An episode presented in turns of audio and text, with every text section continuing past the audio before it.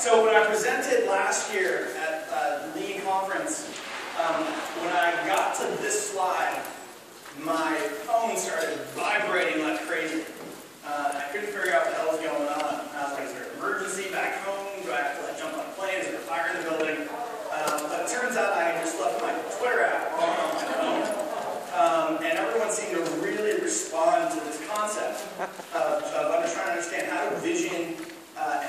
validation work together in concert. And so this year I decided I'm going to go into much more depth about that practice. So what I'm going to do is I'm going to tell you a little bit about why it's important. Uh, I'm going to go and give you a framework for how to use it yourself in terms of uh, how to apply and make decisions about which projects to take on. And then I'm going to present to you a case study uh, which actually shows how we put these principles into practice. Uh, I'm going to order, I'm going to talk fast, uh, buckle up. Here we go. Uh, so let's talk, talk about the best thing about lean. So we've been at this for a long time. And clearly the best thing about lean is that everything can be tested. Right? All the best ideas rise from the top. Um, it is cool for a senior executive or a junior, like the most junior person in the company, they're on equal footing. And you get this crazy dopamine rush every time an experiment goes your way. Right? And when it, when it goes your way, you're like the smartest people in the world. You feel like you've cracked the code and you're finally going to make it. Um, and that's great. What could be better feeling? Uh, which brings me to the worst part, I think, uh, which is also that everything can be experimented. Um, and when you've been using, what basically happens is very often uh, the experimentation becomes a crutch, and it becomes a tool to substitute judgment, and that's a problem. And let me tell you a little bit about that by way of example. So um, it's cool to fail, right? So now the we've all come to understand that, that it's not a big deal to fail. Meetup, uh, failure is not a big deal as long as you're learning something and you're advancing towards a larger goal. And uh, every new person that joins the company goes through an orientation meeting. So we're 100 people now, we're going to be 130 by the end of next year. A lead engineer or the new receptionist, they will all go through an orientation session and in that, I'll walk them through five or six experiments that we've run.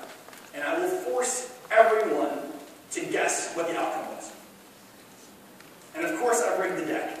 and they're going to, more, more often than not, they're lucky if they get 50% of the answers right. And so here they are with one of the most senior people in the company, and they're failing like on day one. And it's probably like a very humbling or humiliating experience. I hope it's more humbling than humiliating, because uh, that's certainly not my intention. But what I want to really get the point across is that it is cool to fail. It's great to try things. And what that's done is it's armed us in a way that we are very driven towards experiment, experiment, experiment. Now, what I've noticed with all these experiments we've run is that there are generally three kinds of wins. There's your win that kind of unfolds that is like a marathoner's, that's like getting a drink of water for a marathoner on their way towards the finish line. Uh, and those are your kind of growth wins that are tied to a key metric that um, are kind of a small win that gets you closer and closer to your goal, sort of like what Reid Hoffman was talking about today. Those growth, those growth hacks of sorts, those things that get you closer to your goals. Then you've got your breakthrough wins. Right? These, this is Alvin Kelvin, I'm probably butchering his last name. But he's credited with being a pioneer of the straight leg hurdle jump. So prior to, to him, people used to run up to hurdles and then try to leap over them. And he's credited with being able to, the first person to be able to take it in stride. And what he was able to do is by just changing that slight technique, he didn't reinvent running, like he's like he kind of did. He didn't reinvent the sport, um, but he just had a slight modification that created this breakthrough win for him. Uh, and he was able to go on and be the first person to win four gold medals, medals in the Olympics. So again, a small change can lead to a huge difference on a breakthrough level. You string enough of these together, and you can get massive breakthroughs, right? So these are the, you know, your earth-changing, your world-changing uh, wins on the way.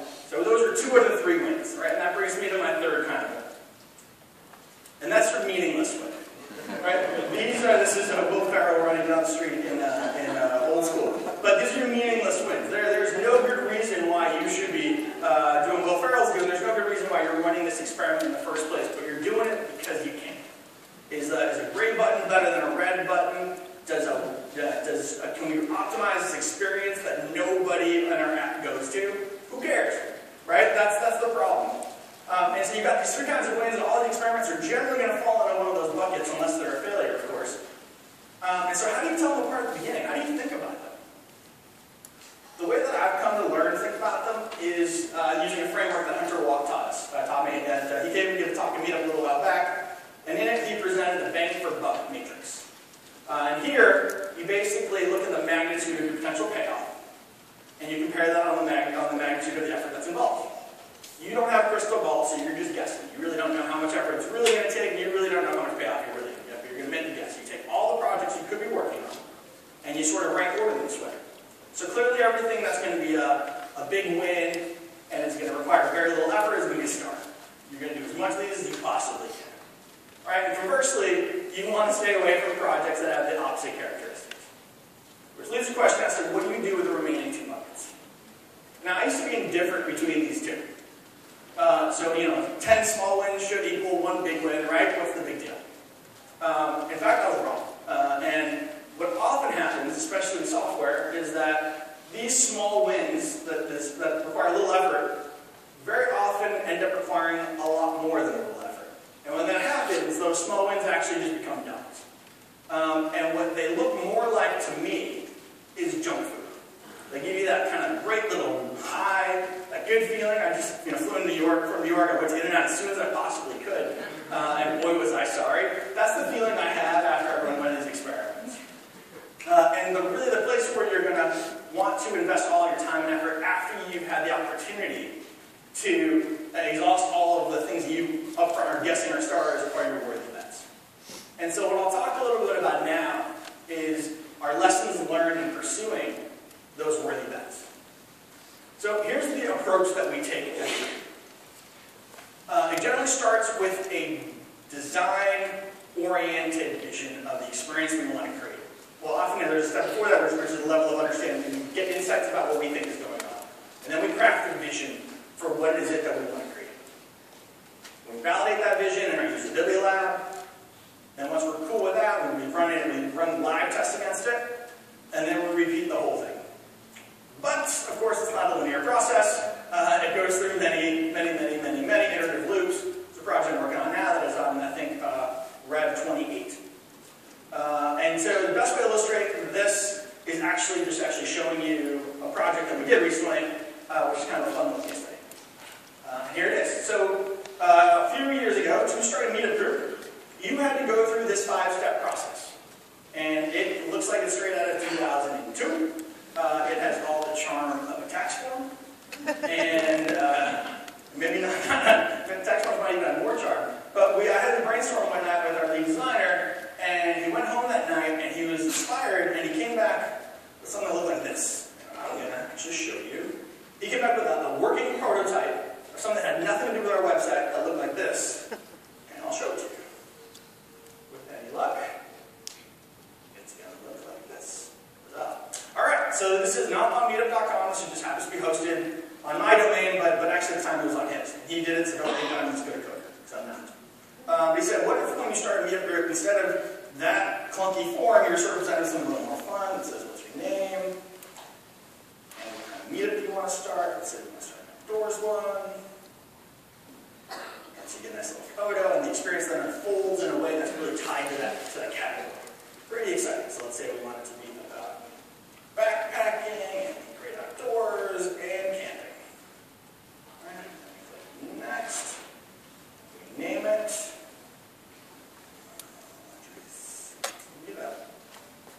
And boom, you get fireworks. Right? Um, so he shows this to me, and I was like, wow, love it. I'm, I'm, I'm, very excited. You might not know this, but I'm very excited, but I was very excited when I saw this. I said, this is amazing. Uh, and I said, we've got a usability session happening in about half an hour. Why don't we just drop it into testing? So we ping the moderator. We said, hey, can we drop this into testing? She said, sure. Uh, and so then we dropped it in. We'll come back to it in a minute. But now would be a good time to sort of give you a little better background on how our program works. So here's the, the nuts and bolts of our usability testing program. Pretty proud of it. We've been iterating on it for years. Um, and here's how it works. We will do four to 500 sessions a year. We will test somewhere between two and four things a session, so we're going to maybe do, we're going to test up to 2,000 things this year. Uh, everything that is uh, user-facing will get tested at different stages of the, of the development cycle. Uh, we'll test five days a week, uh, Monday through Friday, um, and we will test up without having any clue about what we're testing. So we set up the test where we're going to have every single day of the week. We will just know that there are going to be people that are going to show up at our door, and they're going to be there to be test, to, to test stuff that we're building. Um, and because we know that, that gives us the flexibility that when we have whatever we're working on, we can pause and just drop it in a testing and drop it in. Uh, we recruit through Craigslist, and then anyone in the company can have anything tested. So that uh, lead engineer, the receptionist, anyone can have anything tested. both on Meetup and maybe just, if you want to have uh, something tested on some app that you think is kind of cool, you can also do that. That has nothing to do with Meetup if you want to learn. And then we follow up with sessions and notes. Uh, we've done now probably somewhere between two and 3,000 hours of testing. Uh, we have a lot of video stored, and we've probably watched all of 30 minutes of it. Uh, but we do it anyways because we feel like we have to. Uh, so the whole thing costs about as much as two outsourced usability sessions, or usability studies. It's incredibly inexpensive even at this scale. Uh, here's how it looks. So uh, Brenna here is our moderator, uh, and then you have somebody who came in for testing. Uh, they will sit in front of a computer together before the test. Our moderator will fire up GoToMeeting uh, and send out an email to the team of people who are working on whatever project. So let's say there's that project there, uh, the Meetup group Create Flow. They'll send out an, she'll send out an email saying, hey, tune into this GoToMeeting. They will tune in at their desks uh, at that time. They'll just have their headphones on. They can watch the session in real time um, on their computers and listen in on the time that, that their stuff is being tested. Uh, and so obviously whatever they, they can hear whatever's happening, whatever the, whatever the tester is saying, they can see what the tester has got on their screen. Um, and then there's a real-time feedback channel that happens back through IM. So we don't do scripts or any other uh, nonsense. Uh, and basically what you see there is the, is the uh, that allows us to basically adapt and, can ask questions directly to the subject um, at the drop of a hat. Here's an example of that, of that uh, test, of that text. So we were testing, for this, we were testing uh, different color palettes. And we re uh, so there I was trying to get insight on, hey, what did she call the, uh, how many was she hoping to find? Uh, and then Brandon was able to ask, and we were able to really get insight right away.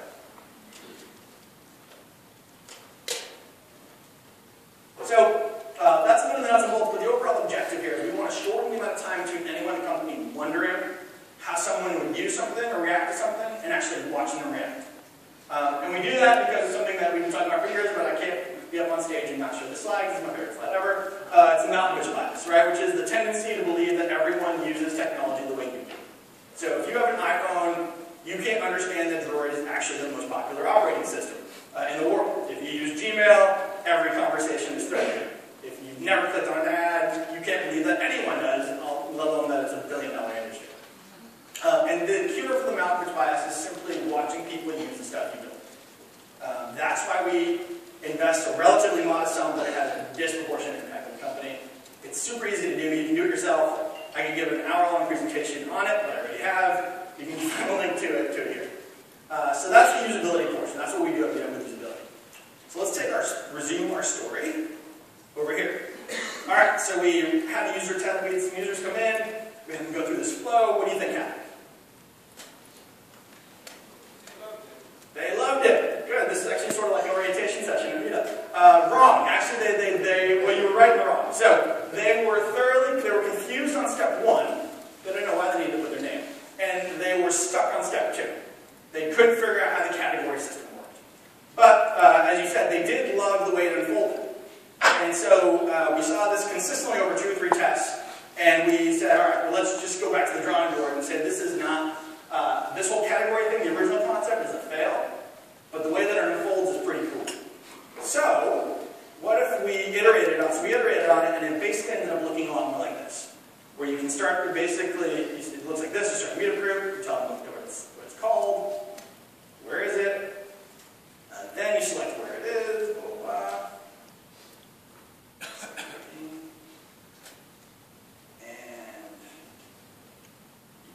description, and voila. You told how many people are going to join, and that was the number one thing that we saw people want. So, we, we've got a great prototype now that actually is really dynamite and is working solidly in user testing. Now what do we do?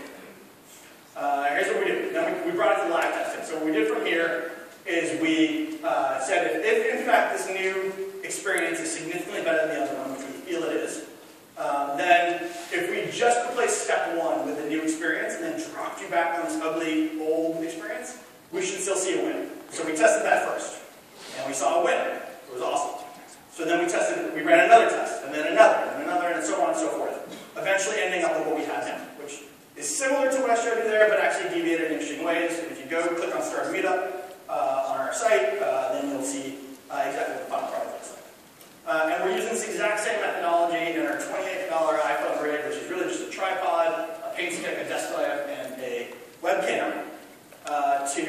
sounds the exact, uh, something similar with the mobile experience. Um, so that, that's how we think about those big wins, that's our work. Um, we don't totally write off the small wins though. So beware the small wins. Um, kind of a little bit of advice I really feel like I need to share. So if you hear someone justify a project, by virtue of the amount of time it's going to take to execute that project, that it's only going to take a day or two, you should beware. That is probably something that's not going to be worth doing. Uh, if you hear somebody say we got a 12% lift in adoption from this flow, um, you should ask, well, what's that represent in adoption overall? Is that actually a meaningful win? Is that 12% overall, or is that actually 0.012% in the big picture? Um, and if you're going to do the small wins, focus on the, as, as, uh, as Reid Hoffman was talking about earlier, focus on your key vital metrics. Design things in a way that they're super low cost. And well, the way we're thinking about these like low cost uh, experiments that we've been designing something called split test bandit. And what it does is it allows us to um, take really small potential wins, do small things like subject line. And rather than have a team of people be devoted to swapping in and swapping out subject lines, we'll load up 30 different subject lines, for example. Uh, and we'll run them in a split test bandit, uh, where each one of them will kind of get a turn, get several turns at being tested. Um, and what will happen is, is that basically, but this is an example of three, of three different emails that are being tested. Um, but basically what happens is that the system will keep sending and will test everything equally. But as one begins to show that it's better than the others, it will automatically get more weight. And people will start sending more and more, as the, system will automatically start sending more and more uh, of that test case to people. Uh, eventually still testing the other ones, but making sure that the, the thing that's winning actually goes. What that allows us to do is make sure that we're not devoting tons of human energy debating uh, and doing human intervention, which sucks up all of the value. Um, so again, like our usability program, it's all about how do you make it so that it's as low cost as possible to run these experiments. And if the ongoing incremental cost of running a test is very low, then it's super easy to do and then it's justified. So in conclusion, you know, the big lessons learned here in validating vision is go after your big wins uh, with systematic